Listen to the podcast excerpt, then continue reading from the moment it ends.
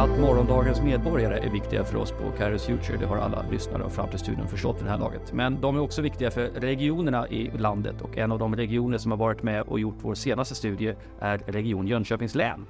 Och för att bättre förstå vad invånarnas attityder och värderingar betyder för det regionala arbetet så har vi idag med oss Göran Henriks. Varmt välkommen till Framtidsstudion. Tack så mycket. Du är utvecklingsdirektör i Region Jönköpings län och jobbar mycket med ledarskap och managementteorier också. Absolut. Och eh, är ju hela tiden inblandad i utvecklingen av hälso- och sjukvården i regionen. Ja, det har jag varit. Du, eh, kort bara, Region Jönköpings län, vad kan man säga om det? Ja, Region Jönköpings län är en medelstor region eh, och det betyder att vi servar ungefär trehundrasextiofem tusen invånare. Oh ja. Och vi har tre sjukhus och vi har drygt fyrtio vårdcentraler och drygt tjugofem folktandvårdscentraler. Men som region så hjälper man ju också till i andra områden så att eh, vi eh, tillsammans med kommunerna eh, håller i eh, lokaltrafik och länstrafik. Vi eh, bidrar till folk, folkhögskoleutbildningar. Vi har eh, kultursatsningar som eh, musik och teater och konst på olika sätt. Och sen så sedan eh, staten ändrade lite länsstyrelsens uppgifter så har vi ju också ett eh, förmedlings- och kunskapsbärande kring tillväxtfrågor för regionen. Och det kan man också säga näringslivsutveckling. Det är näringslivsutveckling, ja. Eh, trehundrasextio tusen så har du invånare. Ja, drygt. drygt. Mm. Det är mycket folk, inte sant? Ja.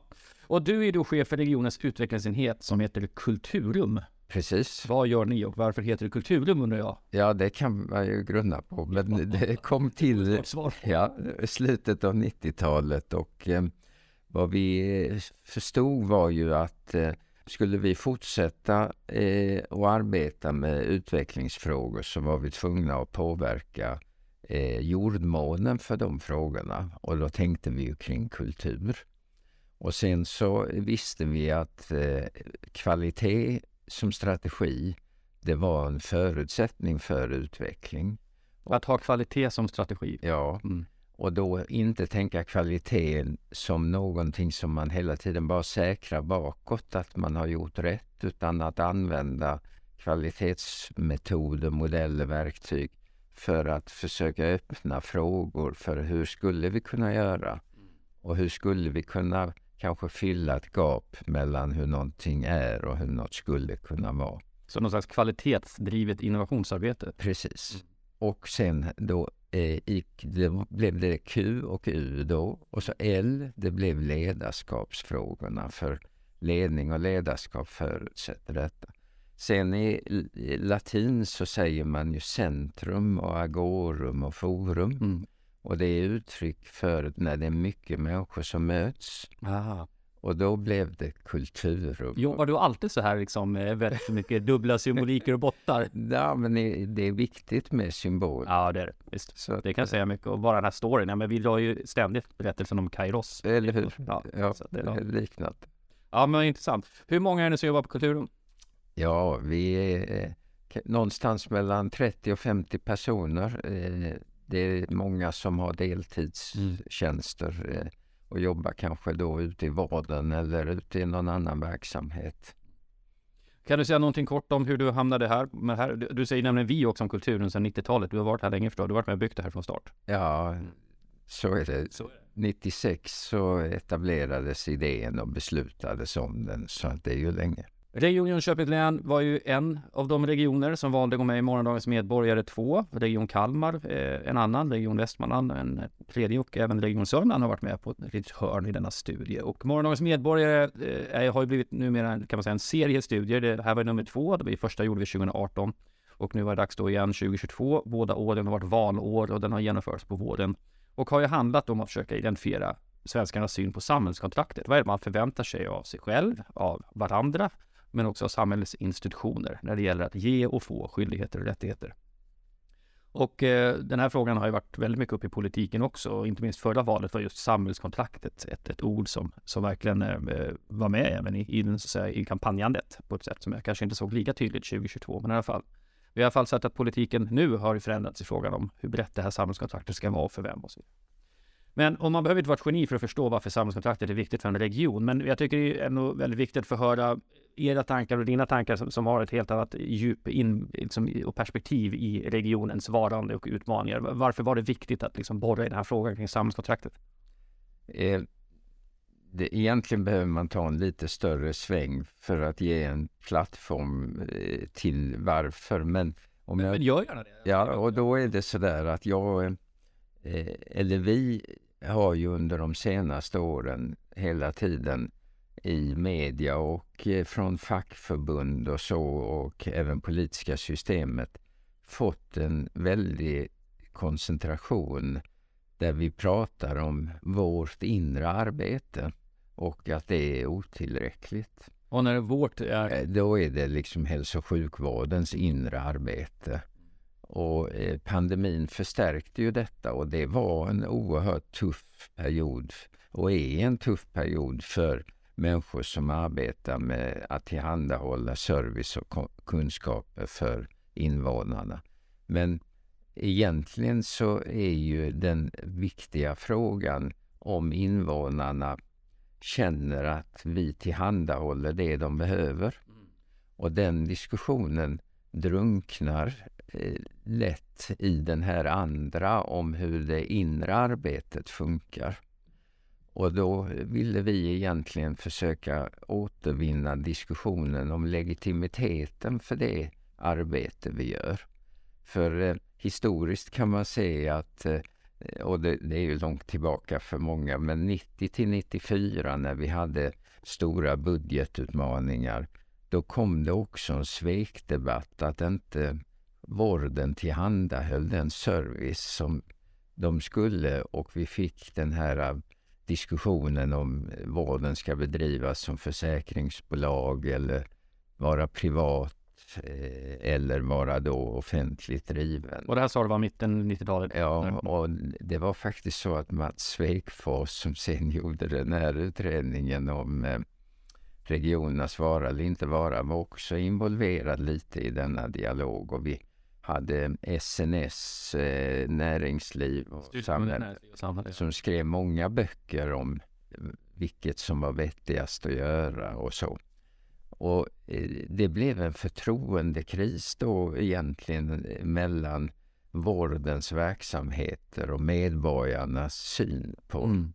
oss. Eh, sen när vi, det blev lite bättre tider, och vi också, tror jag, i Region Jönköping, och då får jag prata för vårt perspektiv, förstod vikten att ha en radikal kundsyn.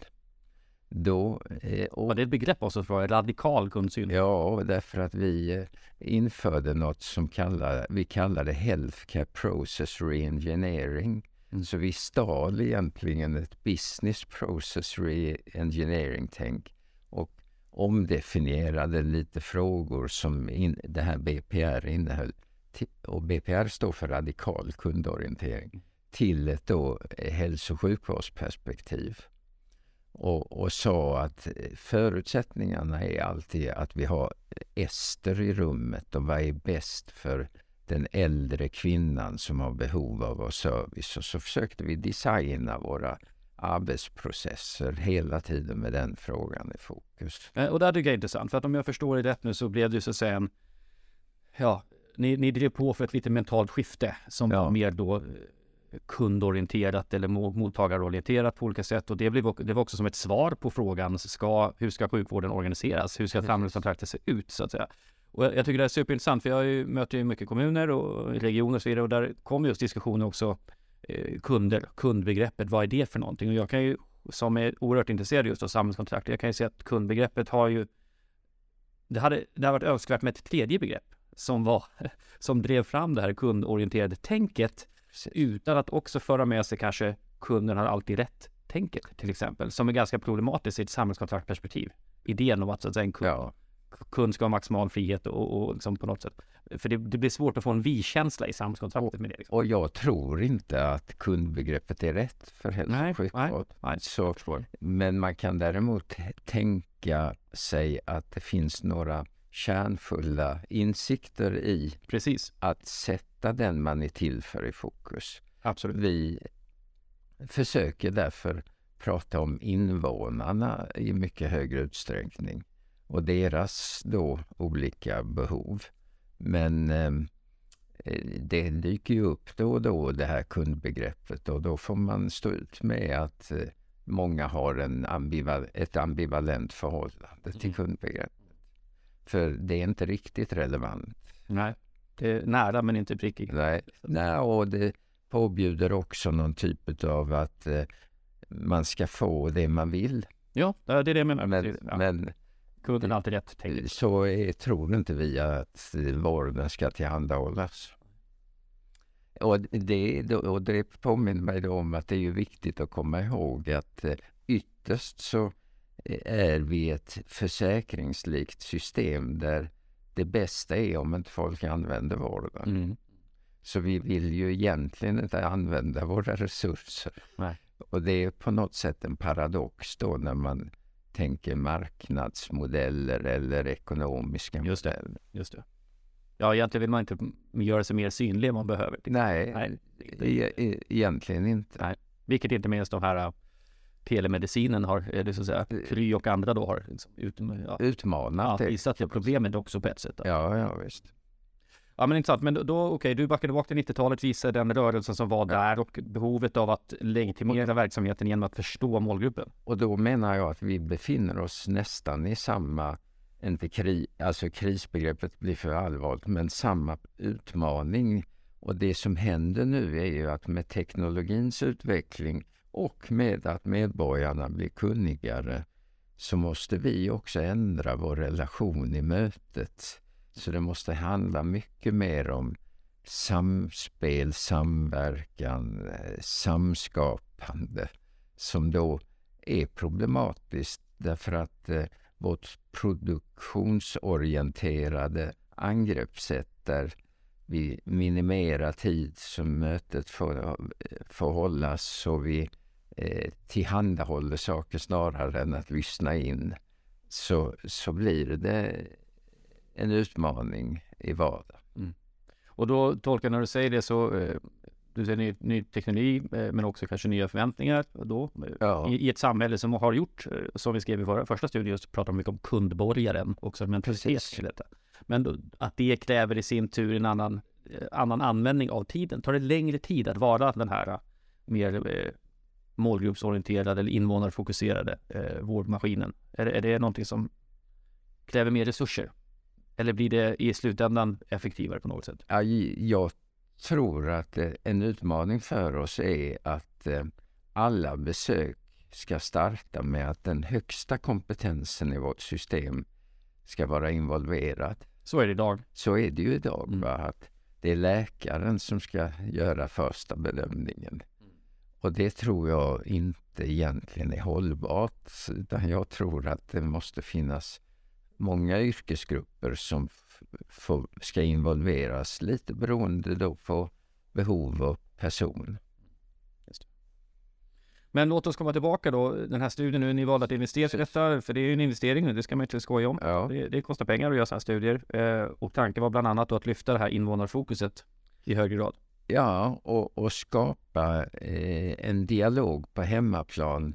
Vem är vi till för? Och är det så att dagens, vad ska vi säga, äh, ångest och sjukdomstillstånd är generellt för alla? Eller är det så att vissa grupperingar har större behov av vissa kunskaper och andra grupperingar i vårt samhälle har behov av andra kunskaper? Och förstår vi dessa frågorna tillräckligt? Och när du säger kunskaper där, då tänker jag att du handlar ja. inte friskvård utan... Nej, då, det kan ju vara så...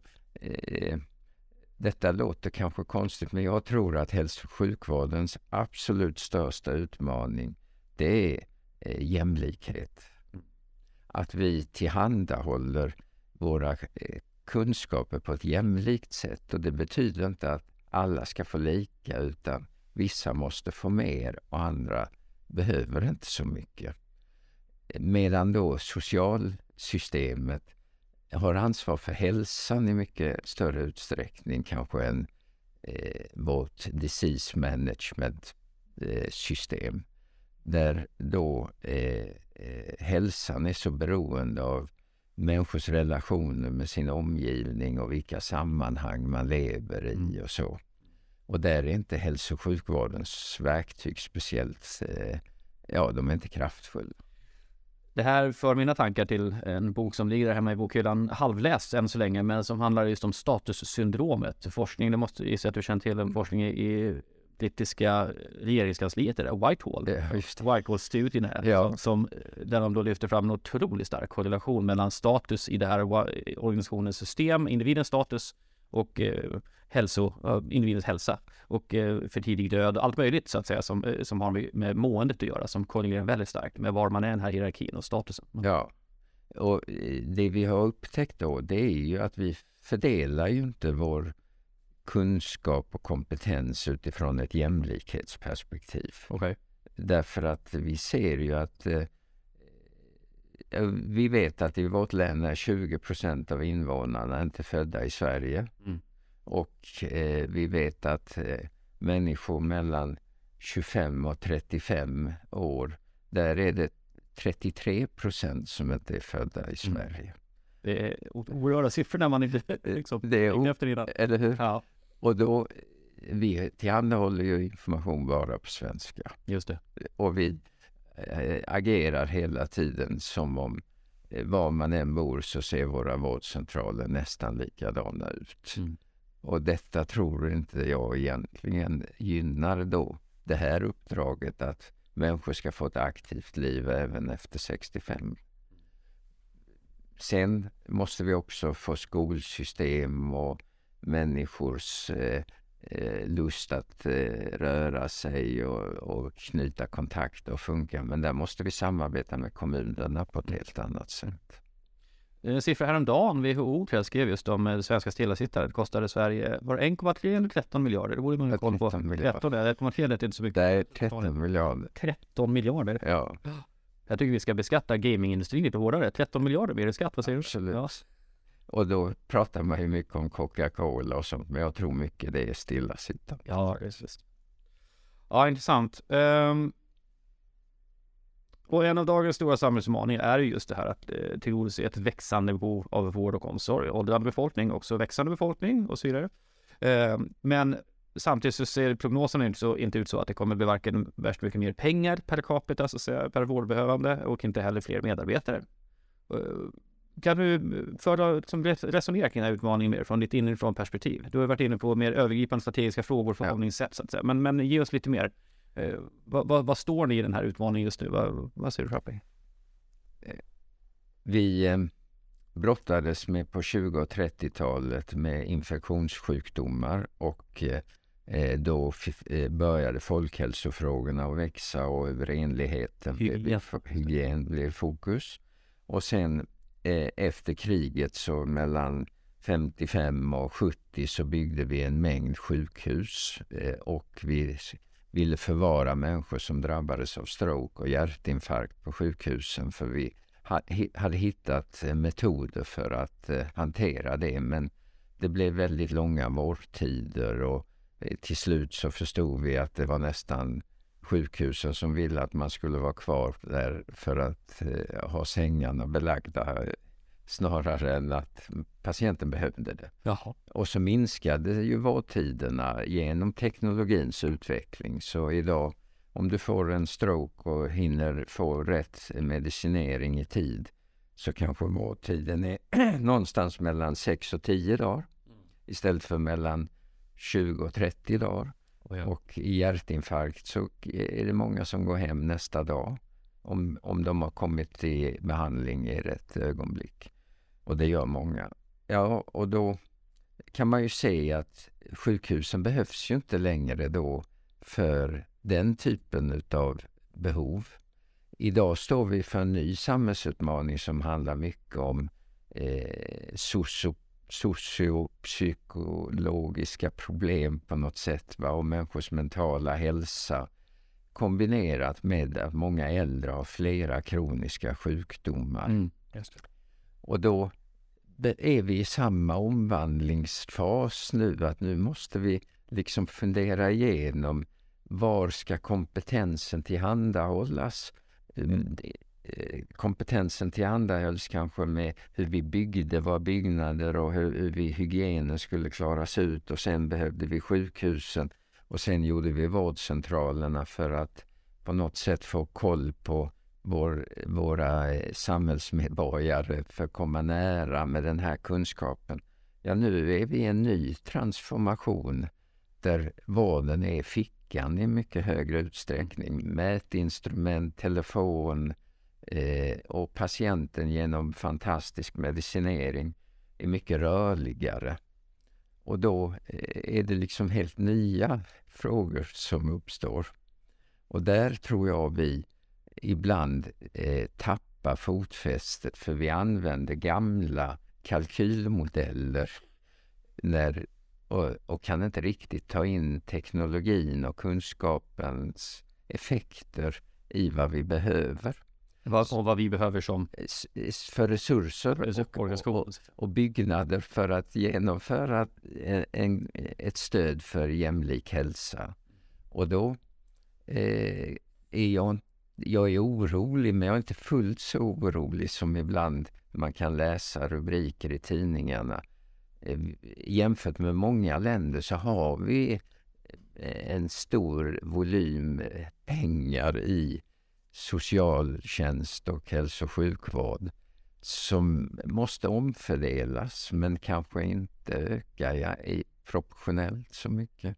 Nej, okej, okay, så det är mer, du ser att det finns en lösning i organisering och arbetssätt och, ja, och, och teknikanvändning. Och teknikanvändning.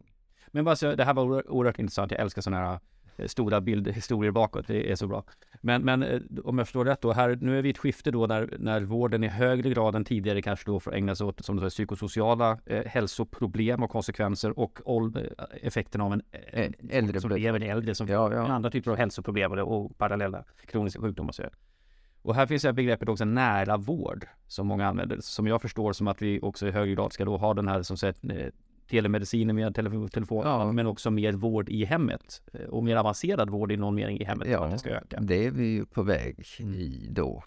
Och man kan ju säga att eh, specialistsjukvård i lika hög utsträckning som kanske eh, omhändertagande av eh, människors eh, åldrande är i en enormt snabb utveckling, och där stora frågor finns att lösa om säkerhet och ansvar och så. Men, men i, i många länder som i Holland och England pågår det stora försök med virtuella sjukhus och virtuella vård. vård. Ja, det, det är vård över, på distans helt enkelt. På distans, ja. Och där människor finns i sina hemmiljöer. Vi kommer komma tillbaka till det här med digitalisering snart. Det är också en del av den här studien som jag försökt utforska, även om jag inser att det fanns massa fler frågor att ställa på det här området. Men, men enkäter har en begränsad längd, som min kollega Peter brukar säga. Så att det, är bara, det är bara att välja. Men, men eh, har du någon uppfattning om medborgarnas attityder till det här? Alltså då tolkar jag mer som ett egenansvar så att säga, men också då att få vård på distans. I vilken, i vilken, vad är din bild av beredskapen för att få det här nya stöden på det här nya sättet? Ett dilemma är det som brukar kallas health literacy, alltså att vi har en, en, en grupp människor som inte använder I T på samma sätt som kanske de åttio procenten gör, eller så är de inte läskunniga på samma sätt, eller så är de språkligt eh, utanför. Den gruppen kommer ju kanske att behöva ännu mer stöd i framtiden. Medan jag tror att den andra gruppen kommer att ha ett mycket större egenansvar som du beskri- kallade. Och jag tror också att eh, i de bostadsområden där livet känns tryggt och, och, och, och eh, förtroendefullt, där kommer också de här sakerna att lösa ut sig, därför att eh, det lokalsamhället är det starkaste vi har egentligen som stöd när vi blir äldre. Mm. Med mötesplatser och, och jag tror att många äldre läser lika mycket på kyrkkaffet som när de besöker vårdcentralen. Okay. Men, men sen måste man ju ha hjälp att förstå det som sägs på kyrkkaffet. Mm. Men är man då lokalt or, organiserad så kommer det att lösas. Men då hör jag dig knuffa för alltså betydelsen av de här starka sociala lokala nätverken. Absolut. De är, de är helt avgörande. Det tror man man tänker på det psykosociala, men också naturligtvis att, att åldras tillsammans med andra som åldras och förstå och lära. Ja, i Stockholm har vi ju den eh, högsta konsumtionen av primärvård mm. i Sverige. Men vi har också den högsta andelen ensamboende. Och det, vi har den yngsta befolkningen. Så, så det är ju frågor i just den mixen som säkert behöver synas lite grann för att förstå vad vi behöver i framtiden. Ja, för du var inne tidigare på det att det finns ju grupper, du pratade om jämlikheten och att, att en utmaning var att ge så att säga, jämlik vård i betydelsen att alla får lika mycket den vård de faktiskt behöver. Ja. Det finns grupper som kanske inte behöver så mycket vård. Tror du att det kommer ett gränssättande på något sätt av prioriteringsskäl och annat som gör att ja, men det här får man klara själv. Jag tänker på historier man har hört, det är anekdotiskt, inget stort problem, men någon har lyft det här. Nej, men ibland så är det unga som söker vård för att de har gjort slut med en partner och så vidare. Och klart, för en enskild individ kan det vara en jättetragedi, men för de flesta i, i livet så är det så här, det är jobbigt, det är tråkigt, men man går vidare och man klarar det så att säga. Tror du att det finns en efterfrågan, inte minst bland yngre, där vi också pratar mer om psykologisk ohälsa, eh, som, som vården inte kommer adressera fullt ut av prioriteringsskäl, eller tänker att nej, men utgångspunkten är att vi kommer att svara mot de behov som individen eh, väljer. Och jag, jag lyfter också det givet en politisk utveckling tycker jag i Sverige där där eh, jag inte minst tror jag, tydligt med den här nya regeringen bland annat att här eh, kommer ett synsätt där majoriteten och det normala så att säga får en uppgradering i status, medan den tidigare kanske då mer grön vänsterhållet har en mycket större respekt för det subjektiva, en respekt, en respekt som vissa ibland tycker går för långt, att minoriteten får för mycket uppmärksamhet eller fokus på det och majoriteten blir liksom eh, att här finns ett spänningsfält i politiken, alltså vem är det som avgör vad som är rättigheter eh, för den enskilde och så vidare. Stor bred fråga, men jag vet att du fixar sånt. Ja, därmed jag skulle vilja ta sats i eh, hur, vad som har hänt eh, inom neuropsykiatrin och barn och unga och nu även unga vuxna. Och, alltså, vi har ju fått en, en medikalisering utav ett eh, problem som kanske sociala nätverk tidigare tog ansvar för, men som idag då löses ut med läkemedel eller terapi och så. Och där har vården ett ansvar att inte övermedikalisera eh, livet, utan vara, liksom, ha respekt för att man har eh, tunga verktyg men som kanske inte i längden eh, är det mesta för samhället då. Om man tittar i U S A så har man ju stora eh, drogproblem med läkemedelsmissbruk och eh, så som vi nu hanterar de här neuropsykiatriska frågorna så är det risk att vi hamnar i nästan samma mm. situation. Därför att vi kanske använder ett instrument som är Ja, binder, vad säger man, ris åt egen rygg på något sätt. Va? Så att vården måste vara försiktig i, i sin tillämpning av sina teknologier och kunskap. Vi har samma sak bland eh, när det handlar om och, det här D N A och genmetoderna. Eh, eh, att eh, du kan ju idag få din kropp genomlyst så att du vet vilka eh, förmodade sjukdomar du kommer få som äldre, och det är inte säkert att det är speciellt bra för samhället att alla springer och gentestas.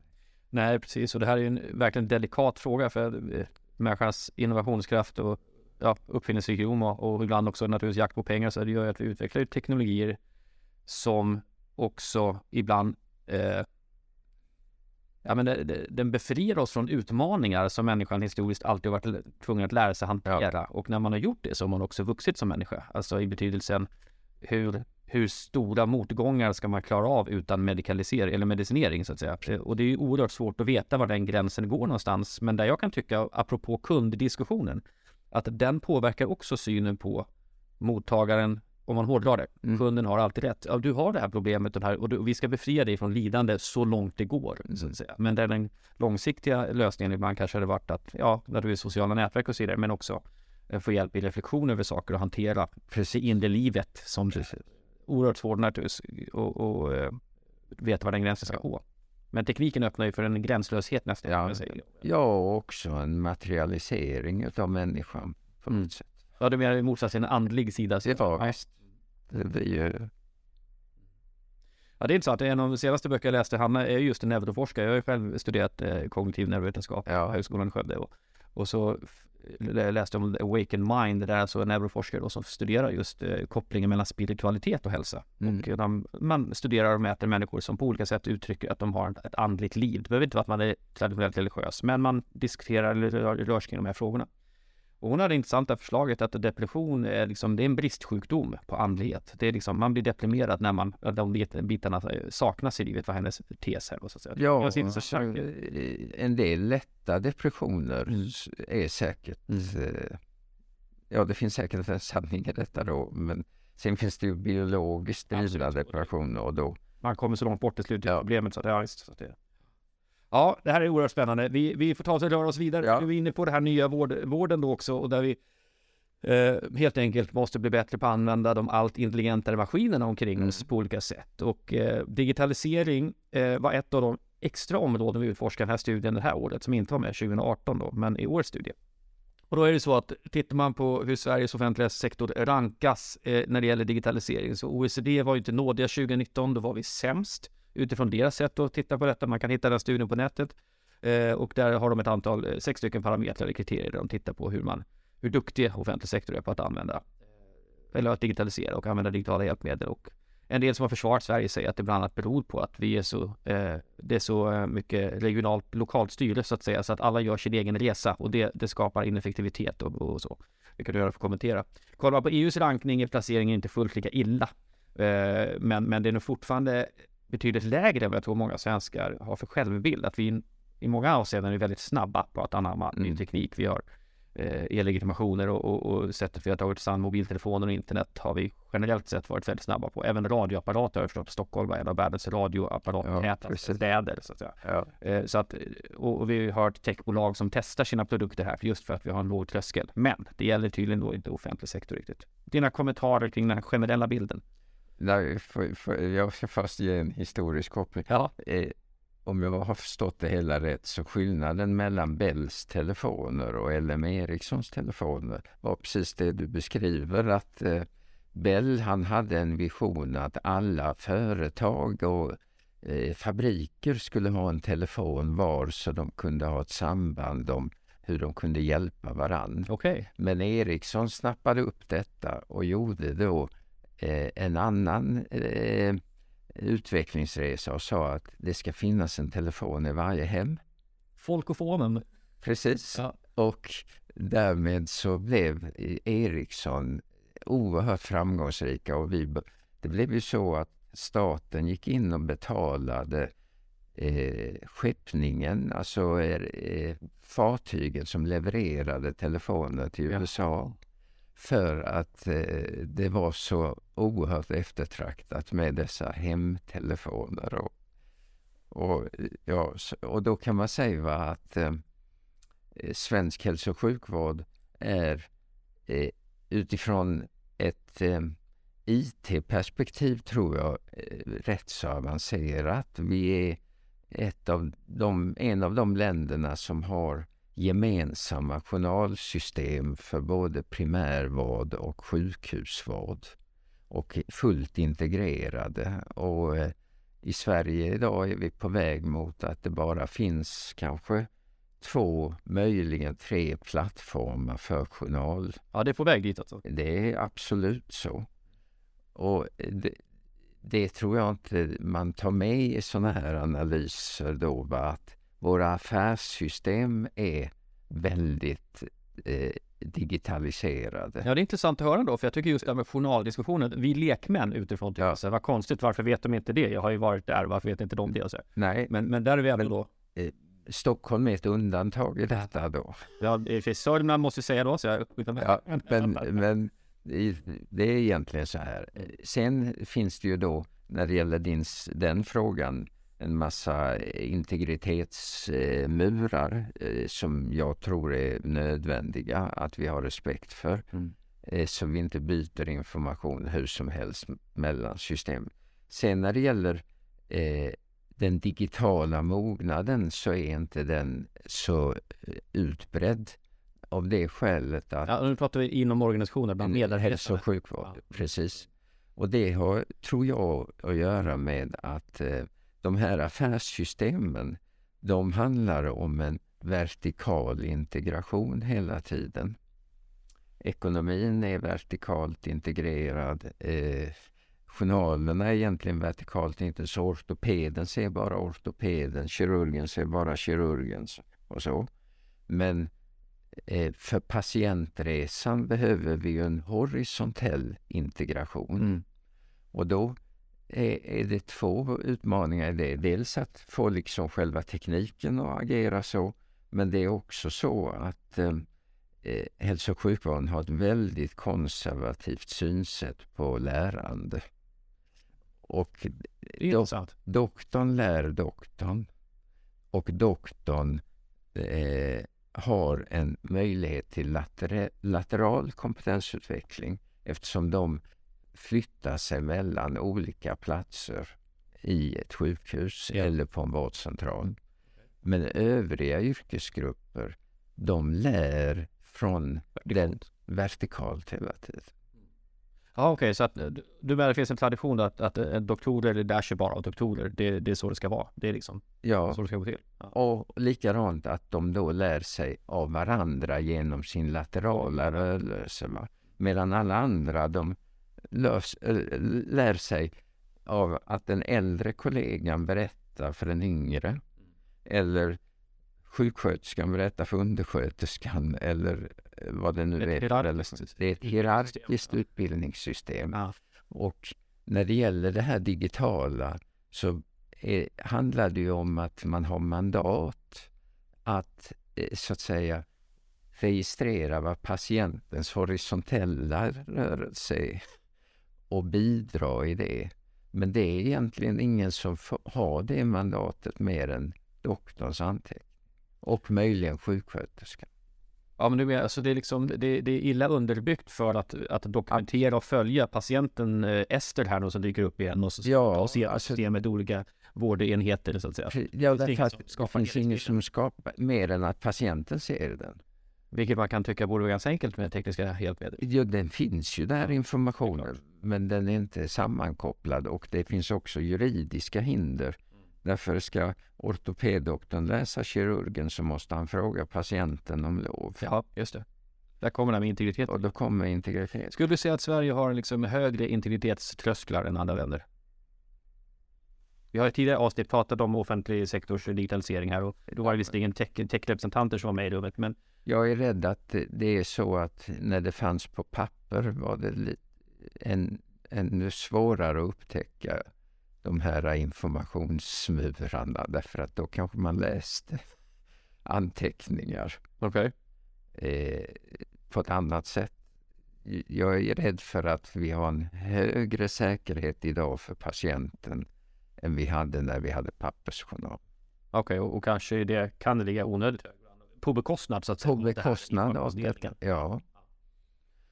Och, och då den digitala mognaden kör fast då därför att du har bara tillgång till att registrera din egen metod mm. och inte tillgång till att beskriva patientens resa på samma sätt. Vi ska snart börja diskutera digitalisering, men först ett litet avbrott. Kairos Future Club är nätverket för dig som vill lägga steget före och ha koll på de viktigaste omvärldstrenderna och framtidsfrågorna. Som medlem får du bred kunskapsarena för omvärld och framtid genom trendrapporter och seminarier där du kan delta på plats eller online. Varje år publicerar vi sju till tio rapporter om spännande teman. I år kommer vi bland annat skriva om framtidens monster, A I-artisten och en värld utan tillväxt. Du kan bli personlig medlem för fjorton tusen niohundra kronor per år eller som organisation för fyrtionio tusen kronor. I priset ingår också vår årliga trendföreläsning What's On. Gå till w w w punkt kairos future punkt com slash academy och bli medlem idag. Då får du även tillgång till hela rapportarkivet.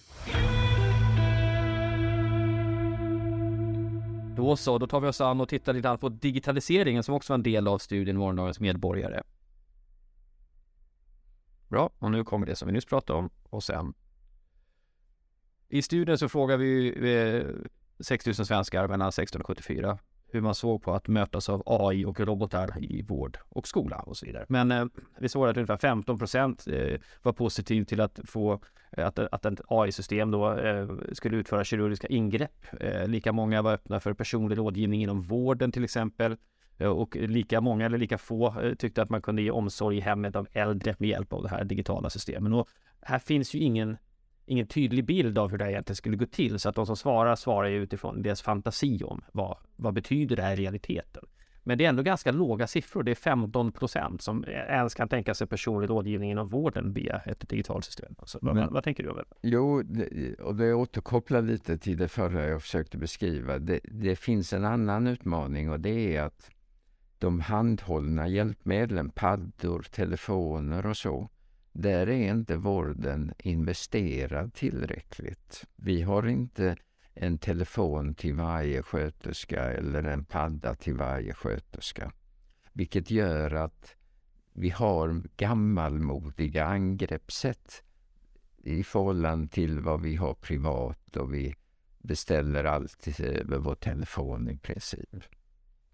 Och då tror jag att i relationen mellan eh, invånaren och vården så finns inte de här handhållna hjälpmedlen heller. Det är inte en del av lösningen. Det är inte en del av lösningen. Och därför så är de här eh, svaren tycker jag lite osäkra för att samspelet görs inte med hjälp av digitala stöd. Och det andra jag ville säga var också att det här med robotar och så, det är ju eh, allt tydligare att eh, det är lättare i robotkirurgi att hålla en, eh, vad ska vi säga, en standardnivå som eh, gör att man inte går under standard så att säga. Och det är fler och fler doktorer som tycker att det är bra att operera med robotar. Så det, jag tror liksom att detta är en mognadsfråga mm. som ganska snart kommer att försvinna som fråga. Mm. Men jag, jag tolkar dels, måste man förtydliga, och det, det framgår ju inte riktigt här kanske i studien heller, att ofta är det ju en kombination av människa och maskin som mm. är den verkliga lösningen. Eh, apropå att operera med, kirurg, med en kirurgisk robot så att säga. Det andra är ju att det kanske behövs, och det, kan, det är kanske det du menar också, att förtydliga bilden av hur den här interaktionen skulle se ut. Precis. Folk har ingen vision av den här digitaliserade vården riktigt. Nej. Och jag har själv då i, i ett annat land råkat ut för att jag kom in på ett apotek och så fanns inte den medicin som jag skulle ha. Och då fanns det inte en farmaceut i rummet utan då kopplades jag upp mot en tv-skärm och då fanns farmaceuten tjugo mil därifrån. Och så hade vi ett resonemang eh, kring de här läkemedlen eh, över en skärm. Just det. Och det funkade hund- jättebra. Mm. Jag behövde inte ha den över disken så att säga. Och jag tror att det är, vi behöver liksom ha en verklighet som ser lite annorlunda ut för att värdera det. Slutligen på digitaliseringsspåret här då. Eh, vad är din uppfattning? Eh, skiljer sig yngre medarbetare mot äldre på de här frågorna och verkar det som att dagens utbildningar, sjuksköterskor, läkare och så vidare, tar de höjd för framtidens digitaliserade välfärd? Eh, eh, på din sista fråga, nej. Okay. Men jag tror att det finns en stor frustration att inte vi är mer digitaliserade. Mm. Och det ser vi i studien också och det är som alla känner till, klichén om att unga är mer positiva till teknik ja. i allmänhet eh, än vad äldre är. Vi ska som sista del här bara titta också, den här studien tog sig an en annan stor utmaning också som, som vi, samhället befinner sig i, alla organisationer brottas med, och det är omställningen till en hållbart samhälle och framförallt då den gröna hållbarheten är det vi har studerat här då. Och låtit människor ta ställning till ett antal påståenden och så vidare, vad är hinder och möjligheter i detta. Eh, från regionens perspektiv, vad, vad ser du där? Vad, vad är era största utmaningar kring, kring ekologisk hållbarhet? Hur går diskussionerna och vad betyder det på lokalt i, i verkligheten? Ja, det är ju oerhört påtagligt nu med elförsörjningen, och eh, just Region Jönköping är den region som har flest antal solceller per invånare på ja, sina sjukhustak. Så vi är väldigt hårt satsande i solcellsenergi. Eh, Sen är det ju ändå kanske bara en, en ja det är bara några enstaka procent av det totala behovet. Just det. Så att man får ju vara försiktig i det. Sen eh, har vi sedan eh, flera år eh, speciella dashboards där vi eh, faktiskt granskar allt ifrån hur många flygresor och hur många bilresor och med vilken typ av bil olika företrädare eh, använder sig av. Och vi eh, har till exempel investerat upp oss i bussystem i länet som möjliggör att om du eh, arbetar så ska du inte behöva åka bil utan du kan åka buss då eh, kollektivt in, med citationstecken mellan våra sjukhusorter. Eh, ah, okay. Och där går buss varje halvtimme som går från dörr till dörr för att liksom eh, försöka bidra i den här koldioxidskulden som vi ändå skapar nästan varje dag, säkert.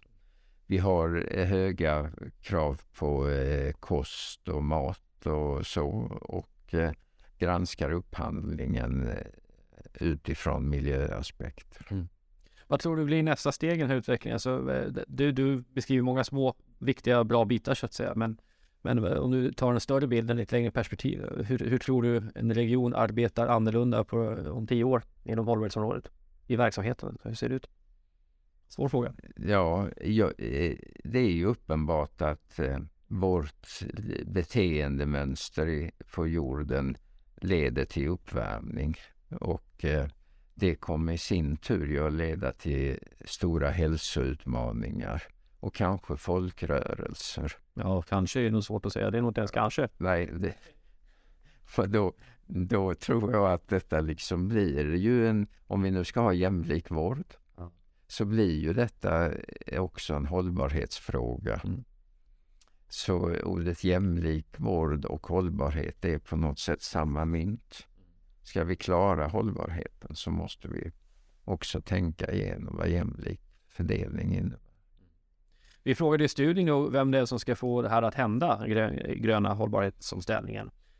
Och då kunde man ju då som, som svarande här av de här sex tusen svenskarna ta ställning till två påståenden. Det ena var att det är den enskilde människans handlingar som avgör om samhället blir ekologiskt hållbart. Mm. Exempelvis genom sopsortering, välja tåg framför flyg och mera. Eller att det endast är genom politiska beslut och stora aktörers agerande som samhället kan bli ekologiskt hållbart. Exempelvis lagstiftning, beskattning och utsläpp, utveckling av ny teknik och så. Och det är ju tre av tio ungefär, knappt tre av tio som tycker att den enskilda människan, medan det är fyra av tio som tycker att det är de stora aktörerna. Så finns det uppenbarligen då ett gäng som inte riktigt vet vad de ska tycka om det, eller tycker att det är mitt emellan kanske. Um, hur, hur skulle du säga om, om man frågar uh, medarbetare och chefer i er organisation, vad tror du man, hur, hur ser man på detta? Är man som genomsnittsfolket eller är det folk inom vård, vårdsektorn? Har de några speciella förhållningssätt till de här frågorna? Vill de ha individens frihet eller tror att det finns någon reglerings och positiv syn på det? Eh, ja, alltså de som arbetar i vården är ju ofta privilegierade människor och har därför också goda förutsättningar att eh, leva lite mer hållbart och grönt och så. Och det tar sig uttryck i att eh, vi cyklar väldigt mycket. Vi eh, äter eh, ofta på en... Eh, mer vegetariskt inriktad kost och så, va? Så att eh, jag tror att de flesta vårdmänniskor är oerhört medvetna eh, kring hållbarhetsfrågorna, och det märks också för att eh, Vi får frågor om allt ifrån finns det eh, hörslingor i de lokaler vi är så att vi tillhandahåller jämlik utbildning till att eh, man granskar våra menyer på kafeterier och så. Va? Så att det finns ett, ett högt engagemang. Man är beredd att ta mycket ansvar. Ja, det är man. Sen eh, skulle jag då vilja göra den eh, liksom eh, tillägget att eh, vi har ju inte alls börjat med att kalkylera vad kostar eh, koldioxidmässigt att patienten kommer till oss. Eh, dennes resor då. Vilken skuld skapar vi? Kan vi byta angreppssätt och istället flytta kunskapen så vi reducerar koldioxidskulden? Just det. Eh, de kalkylerna gör vi ju inte, men eh, kanske vi skulle göra. Ja, för här kommer precis upp där som du säger, som jag är inne på. Är det individen som ska göra det valet eller ska man tvinga individen i någon mening? Så? Ja, ja. Eh, och detta är vi ju inte, vi har ju inte de modellerna så Nej. Att vi förstår vilket som är klokast. I studien ser vi att det är ju eh, en finns en viss koppling. Ju äldre du är desto mer benägen du tycker att det är individens ansvar. Mm. Ju yngre du är desto mer be- bejakar du centralstyrningen ja. på liksom, beskattningen. Politiken går in och aktörerna går in och gör detta. Så vi får se hur det vad det utvecklas. Men, och det är intressant att säga också med privilegier, för det var, tycker jag var en av studiens absolut intressantaste eh, fynden då. Det var den här när vi delade upp människor i om man är teknikoptimist eller eh, skeptiker, om man är hållbars, hållbarhetsorienterad eller inte. Och de då som är positiva till teknikanvändning och eh, digitalisering av välfärden, men också positiva till hållbarheten. Mm. De kännetecknas också av att vara de privilegierade människorna i betydelsen. De känner att de har mer att bidra med, de har mer ja, högre utbildning och så på olika sätt, eh, som jag tolkar också, en känsla av sammanhang eh, i livet. Mm. Medan den andra gruppen som är mer skeptiska till allt också är mindre, i någon mening framgångsrika skulle man kunna säga, och ser sig själva också som har mindre kompetens och bidrar med. Mm. Sen, eh, jag biter mig lite i tungan när jag säger detta med privilegierade av det skälet att eh, en stor volym människor har ju i, i vår verksamhet goda löner men inte höga löner. Mm. Och eh, i England idag är det så att eh, i eh, Londonområdet så är tjugo procent av de anställda i ett sådant kritiskt läge att de måste välja, ska jag åka till jobbet och betala drivmedelskostnaden eller ska jag ha pengar till att betala, famil- äh, betala mat till familjen? Oj, ja. Så de har infört på de väldigt många sjukhus i London nu sup- äh, matsupply chains, äh, chains så att människor tar med sig överbliven mat. Wow. Så att undersköterskor och sjuksköterskor som kommer till jobbet men har inga pengar att betala mat kan ta den maten hem. Just det. Och här kommer ja. och, så det ligger nära oss, de här frågorna. Och här kommer vi också in på frågan om vem har råd att bo eh, i städer. Precis. Ja. Så att, för det blir, det blir ohållbart till slut att de, de som bär de kritiska uppdragen i välfärden inte längre kan vara nära sina arbetsplatser utan får de här långa resvägarna. Precis. Ja. Ja, det var en utflykt åt olika håll. Ja. Som vanligt i podden, det är alltid roligt att diskutera. Ehm, slutligen tänkte jag så här, bara om du skulle göra en reflektion kring att, göra, att, att vara med i en framtidsstudie och dra nytta av den. Ehm, säg några, några tankar om det. Hur har det. Vad kan man tänka på om man väljer att investera i en framtidsstudie och hur man kan dra nytta av den? Ehm, nu är ju, har ju detta titulerats morgondagens medborgare, men jag lever i den eh, eh, synen att eh, framtiden är nu. För det, det är väldigt viktigt att förstå att de beslut som tas idag blir vår morgondag. Och därför tror jag att Kairos Future är ett väldigt viktigt kunskapscenter. Därför att det är så viktigt att ha ett fokus på morgondagen också i de framtidsbeslut som fattas idag. Så framtiden är det vi gör här och nu. Men lägger man inte in bilderna av tänkbara framtid, morgondagar då, för att följa mitt resonemang, så, så kommer man bara att fatta beslut på, utifrån de gamla lösningarna. Gott, tack. Göran Henriks, stort tack för att du kom till Framtidsstudion. Tack för det, trevligt att vara här. Då rundar vi av för den här gången och eh, Vi återkommer på nya olika teman framåt här. Ha det gott, önskar Framtidsstudion och mitt namn är Fredrik Torberger.